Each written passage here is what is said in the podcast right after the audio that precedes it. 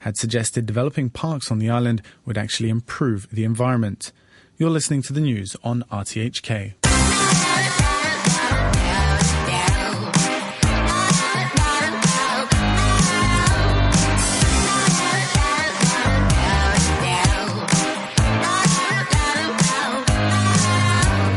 Welcome to Money for Nothing. I'm Brian Curtis.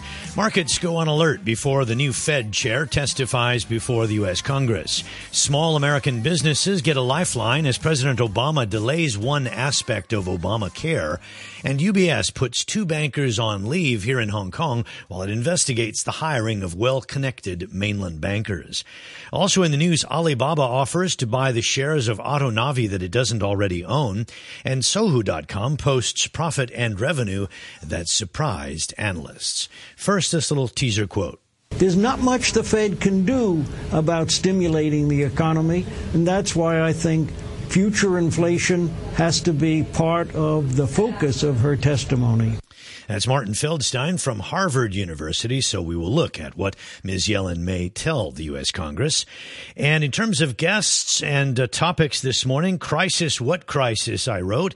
That's the view of Coutts clients. Apparently the wealthy are buying big time while others are moaning about uh, the emerging markets.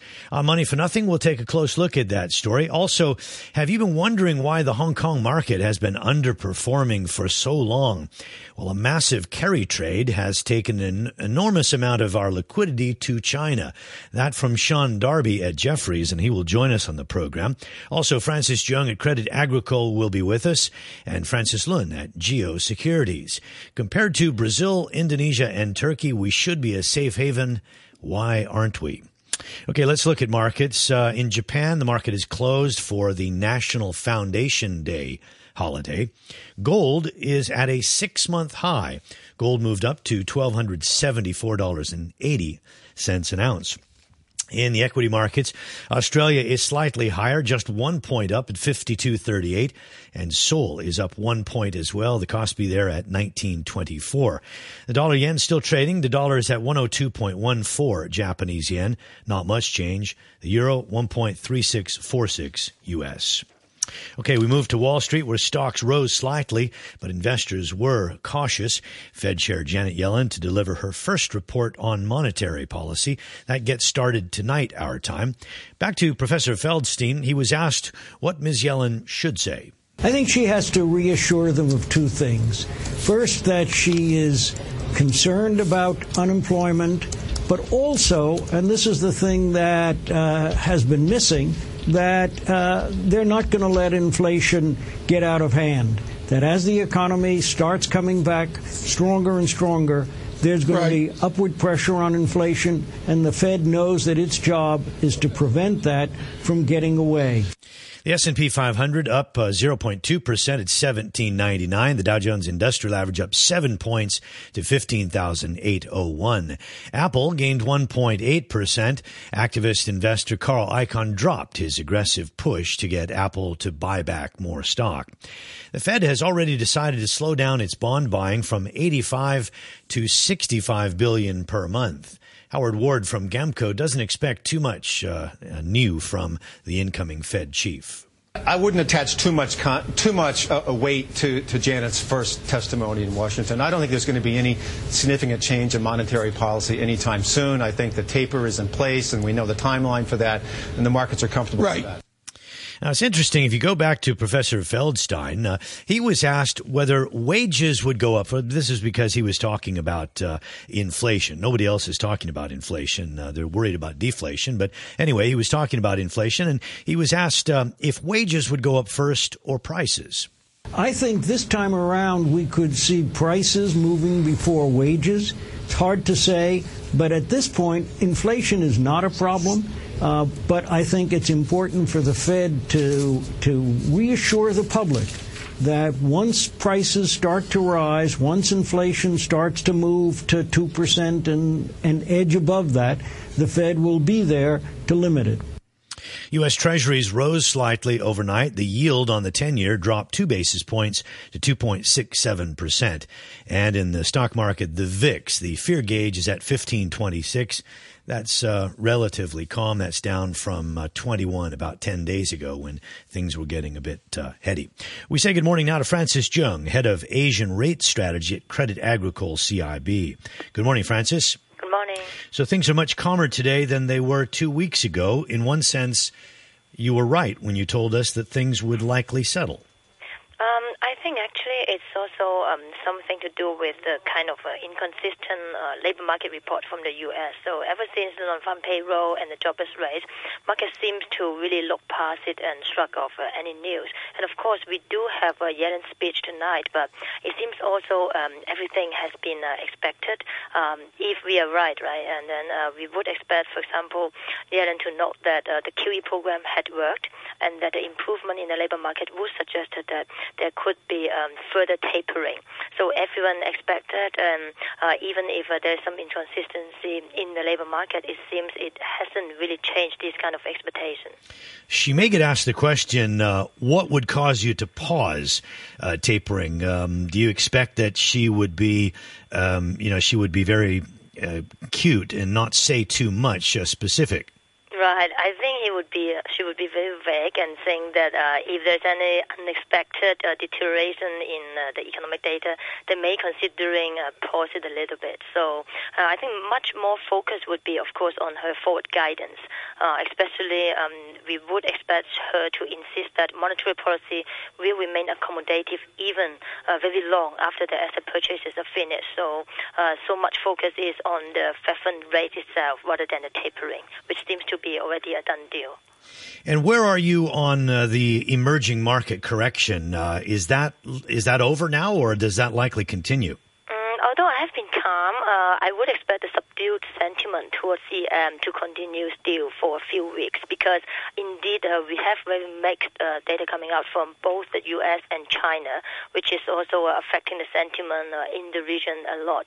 And uh, from time to time, we also have like news about how central banks in the region are reacting to this tapering and the liquidity. So overall, it does, does not seem to me that um, this kind of subdued sentiment is over. China's banking regulator has ordered small banks to set aside more funds. Uh, will that be a problem for a- any of those small banks? And you know, on the larger question, uh, are you expecting anything anything similar to a crisis uh, developing in China? uh, is moving to the direction along the line that they should be preparing for any small incidents of default and to strengthen the risk management. But at the same time, it's worth to note that uh, the PBOC is also more willing to provide liquidity to small banks. So it's all about some uh, reallocation of liquidity, uh, providing more to small banks and being more reluctant to inject liquidity directly to big banks. So it's kind of the structural reform, uh, which uh, on the one hand is on the macro side, on the other hand, of course, on the financial sector, this is uh, undergoing. The PBOC said expect more volatility um, in the money markets. Uh, do, do, you also uh, expect to see that, and might we see a default? Um, I think what they are talking about is like the trans- transmission mechanism from what they're doing on the macro economy, namely um, the deleveraging or the crackdown on the too rapid credit expansion that would have an impact on money market rates, and they seem uh, they are less reluctant to try to smooth this volatility too frequently. But they did so. They did mention that uh, they try to utilize uh, these uh, liquidity injection tools like reverse repo and SLO uh, in a better way to try to smooth volatility. So I think that uh, on their mind they may have a slightly bigger or wider range for market rates uh, in the economy. However, uh, the ultimate aim is still to smooth any spikes or any you know sudden drops in rates. I have an analyst coming up in a moment, uh, whom I'm going to speak to about um, uh, lending practices here from Hong Kong uh, banks, money going into China. I just want to ask you kind of a more vague, basic question. Again, with the Hong Kong dollar at its strongest point, and a lot of money seems to have washed in here, where has all that liquidity gone? Um, I think actually from time to time, especially um, the liquidity will go to some uh, higher yielding assets. Um, as, as, you mentioned, right, we did observe that uh, there are an increasing share of all those bank loans uh, for use outside Hong Kong. And for use outside Hong Kong, of course, uh, I think the consensus is for uh, expecting these loans extended to mainland China. Because if you look at the yield differentials, if you borrow directly from mainland China, of course, uh, you need to pay a much higher interest rate. But then in Hong Kong, even if you borrow it and then even if you swap it into renminbi, the total cost could be lower. So it's all these kind of capital flows. Indeed, from a very bigger perspective or broader perspective, it is what has been happening uh, under this tapering um, environment because US dollar rates are going up. So for those who are yielding much less, they have to catch up or else liquidity will go away. Okay, Francis, thank you for joining us here on Money for Nothing. Francis Jung, head of Asian rate strategy at Credit Agricole CIB. Well, the invisible carry trade. Hong Kong banks have lent about 400 billion US dollars uh, to entities uh, in China since the quantitative easing progr- programs began uh, back in the United States, and it accounts for some 150% of GDP. Sean Darby, Chief Global Equity Strategist at Jefferies, joins us on the line. Good morning, Sean. Yeah, this is hard for me to get my head round. Um, but uh, Francis was just talking there about uh, how a lot of the, the money that has washed in here has gone into high yield products in China. Now, these uh, loans that you're talking about, uh, are these collateralized loans? Well, it's very good. I, I enjoyed listening to Francis's comments because they sort of uh, ring very true. Um, indeed, the rates in for um, borrowing in Hong Kong have been much lower than those on the mainland, and uh, there's been a sort of a carry trade that's gone into financing what are more direct products, not necessarily any any of these trust products, more direct lending.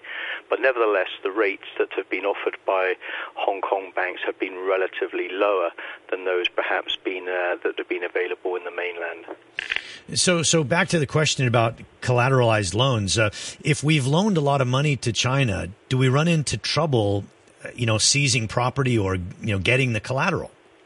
Well, the the this is this is really where the whole um, rub of my argument, which is that we've never been through this cycle really, and for all entities, whether it's the HKMA investors or even in the banks, uh, we've not gone through a full credit cycle in which the Hong Kong banks have lent so significantly offshore to any entity, whether it's China or anyone else, and that uh, we're still very hard to determine just how prudent that lending has been, and of course to what extent uh, the collateral has uh, collateral has actually been uh, of a value that can be uh, redeemed later.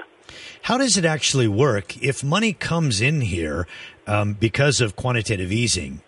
so, in other words, they print money in the states banks and other entities that get their hands on money, they move it to where there is supposedly higher growth rates.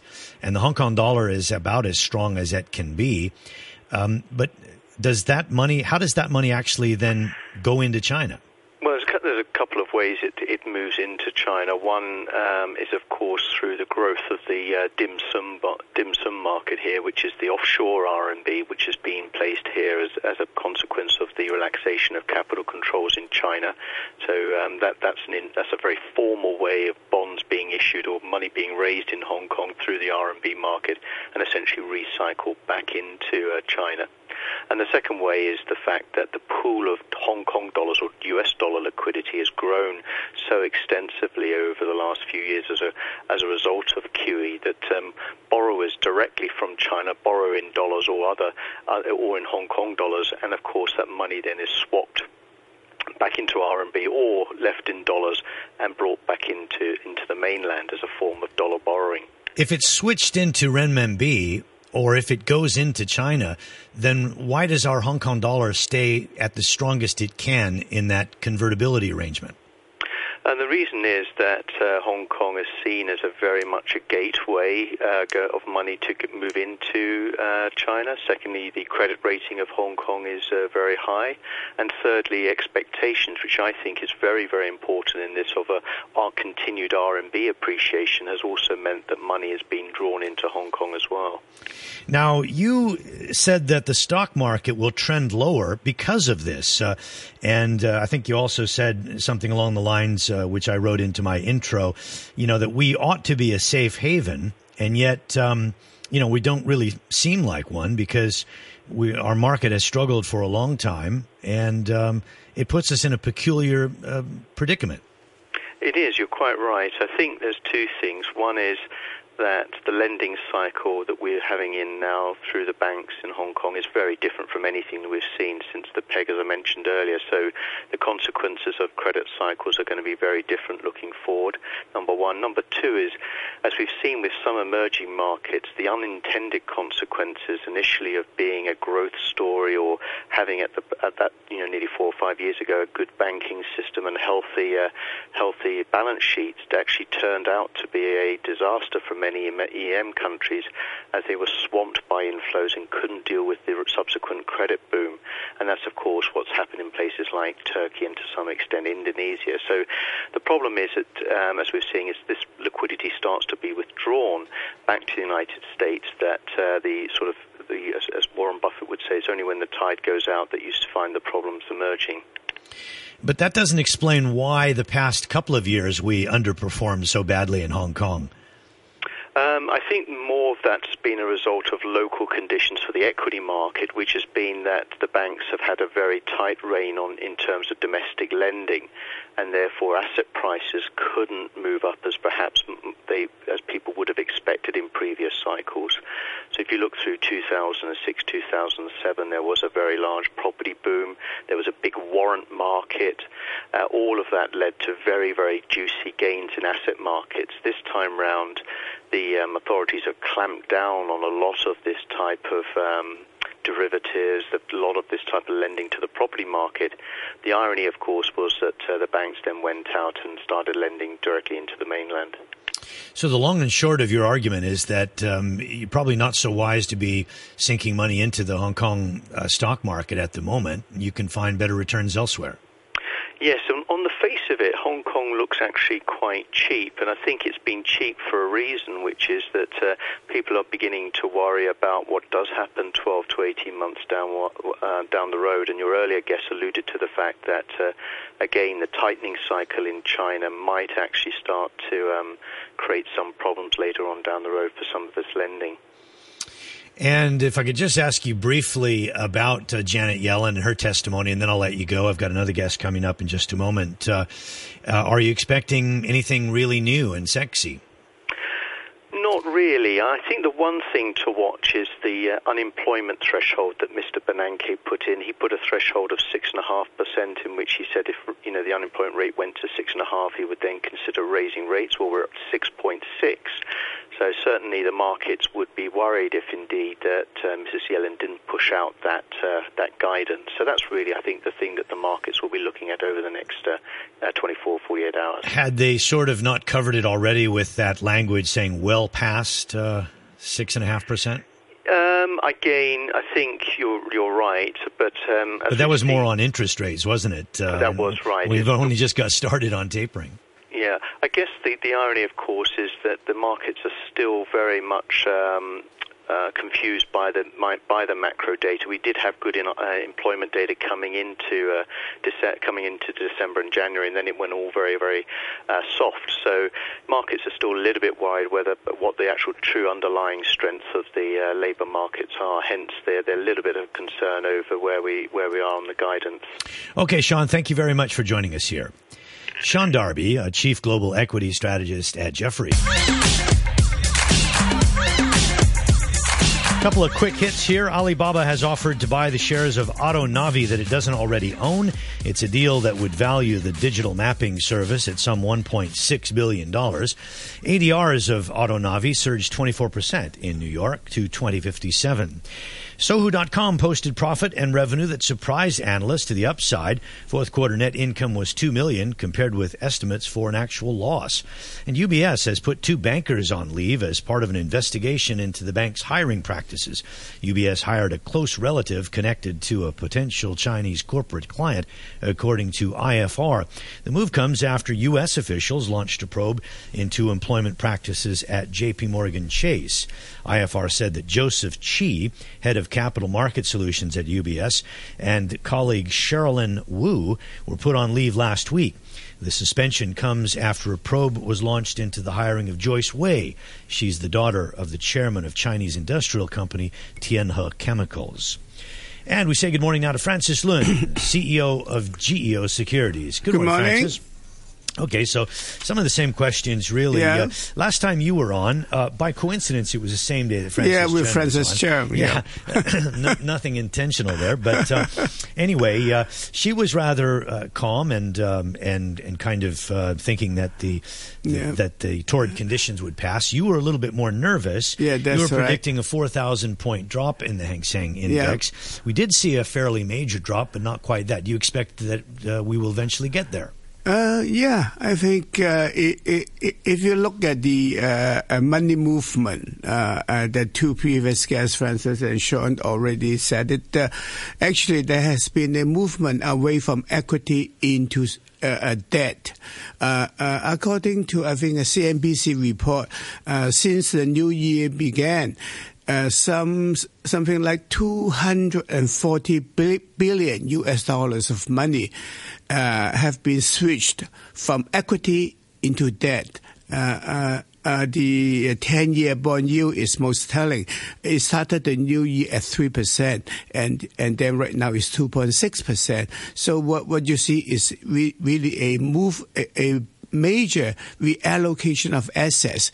People are less uh, risk, uh, uh, uh, have less risk appetite, well, and they want to find a safe haven. It could well be smart, though, Francis. In, in, in, in one sense, I mean, if you if you think about this, that in China the big banks fund the state-owned enterprises, yeah. and, and the smaller companies find it difficult sometimes to get loans. Yeah. maybe this is a lot of money that's going you know into these smarter investments, loans uh, to to smaller companies that couldn't get the money otherwise. Yeah, uh, that's right. You uh, you you mentioned the the huge amount of money that's been going from the Hong Kong banking system into China.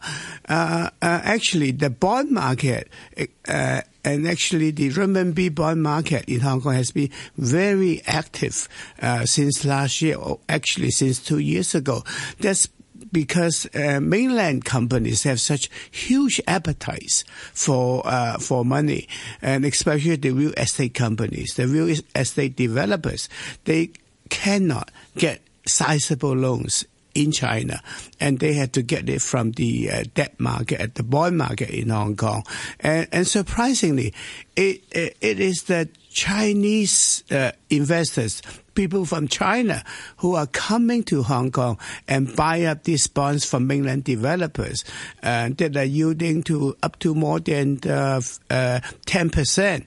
And I think three years ago, the yield was some, close to something like 20%. Now it's down to about 8%. Well, it is scary. Uh, yeah. I mean, the, in Sean's report uh, that caught my eye last uh, late last week, yeah. he said that Hong Kong banks have lent 150 percent of our GDP to yeah. China that's oh, a very not, large That's not surprising because uh, Hong Kong Bank alone has, I think, I think has a balance sheet of something like four trillion US dollars. If it goes bust, Hong Kong will not be able to recapitalize it. So what you have is an Icelandic situation. The banks are bigger than the economy. So do you think that that is money that washed in here because of QE, or is it our own local money? Because we, uh, uh, are a rich place with a lot of uh, wealthy investors. I, I, think a lot of the, it is QE, according to Norman Chan, since uh, 2008, something like 100 billion US dollars of excess liquidity uh, came into Hong Kong. And I think most of it actually went into high yield uh, uh bonds uh, borrowers from yeah, China. I, I, guess it must be both then, because uh, in Sean's report he said that it uh, was um, more than 400 billion U.S. dollars. So yeah. if if 150, did you say that? Um, 100 billion. That's 100, according to Norman okay, Chan. Norman Chan, within one yeah, year of HKMA uh, says yeah. 100 billion within one year of QE being launched. Yeah, that's right. So so accumulatively, I think 400 billion is a a, a reasonable figure. So, okay, you could still make money even with um, you know this uh, languishing stock market that we've had, if you yeah. went in the right places in the past year, mm. you know, mm. we've talked about these ad infinitum about the Macau gaming companies yeah. and the, uh, some of the internet stocks like mm. Tencent.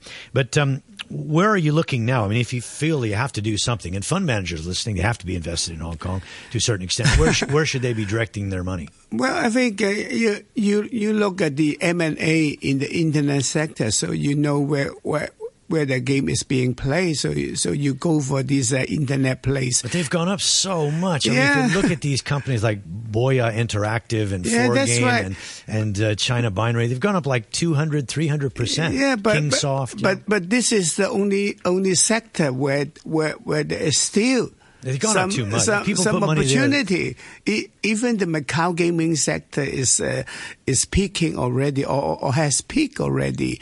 And you, you you look at finance or or property, they are not attractive at all.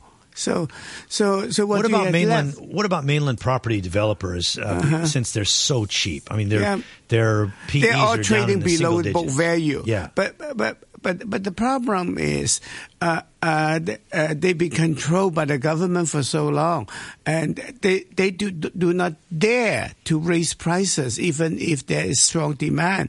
And and and another problem, if you look beyond the first line cities like Shanghai and Beijing, you look everywhere else there is oversupply. So actually, people look at that and say, "Wow." Okay, so stay away from that. What, what about this kind of new theme that popped up in the past month or two? Um, uh, which is um, lotteries in China.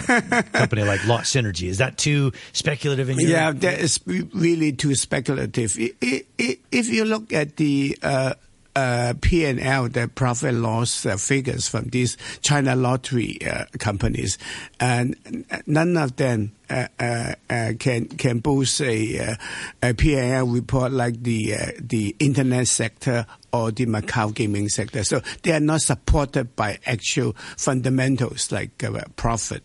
Are you worried about the Hong Kong economy or just the market here?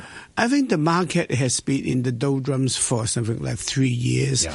And with the lack of interest, even though it's trading at such a low P. But our economy hasn't been. I mean, we've been Mm-hmm. showing pretty solid growth. Yeah. Well, th- So this is that continue? surprising. Look at China, too. It has the cheapest uh, stock market in the world. Yeah, but you're kind of calling for 4,000. That's a lot. Does that really damage the Hong Kong economy or not really? No, no, no. Well, the people who play the stock market is still in the minority. Okay, your single best investment idea at the moment? Uh, I still stick with Tencent. 10 cent. Okay. yeah, Tencent's a monster. Um, it's p- probably one of the few companies in the Hang Seng Index that is at an all time high. Yeah, that's right. Or very that's close right. to it. Okay. Uh, I should say I own some too. So, but anyway, that was your comment, not mine. All right. Thanks very much, Francis. Okay. Francis Lun, CEO of Geo Securities. Money for nothing. And that's it. It's 830.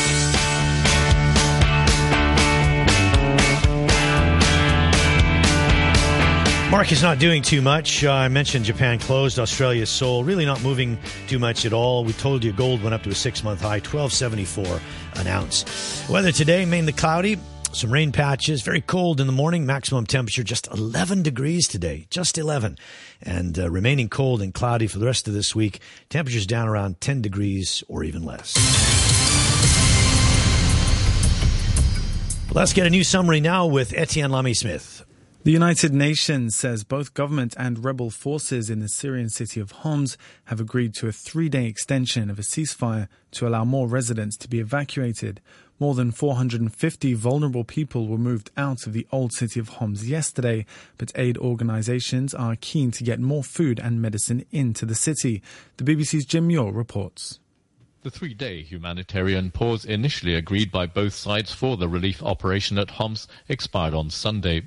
There hasn't been an official announcement that it's been extended for another three days, but the UN's Humanitarian Affairs Chief, Valerie Amos, has welcomed reports that it has been. And on the ground, efforts are going ahead on that assumption, with the governor of Homs announcing the evacuation of hundreds more women, children and elderly. Valerie Amos said that many of those who left earlier appeared traumatized and weak after enduring many months of siege, under bombardment and with little food or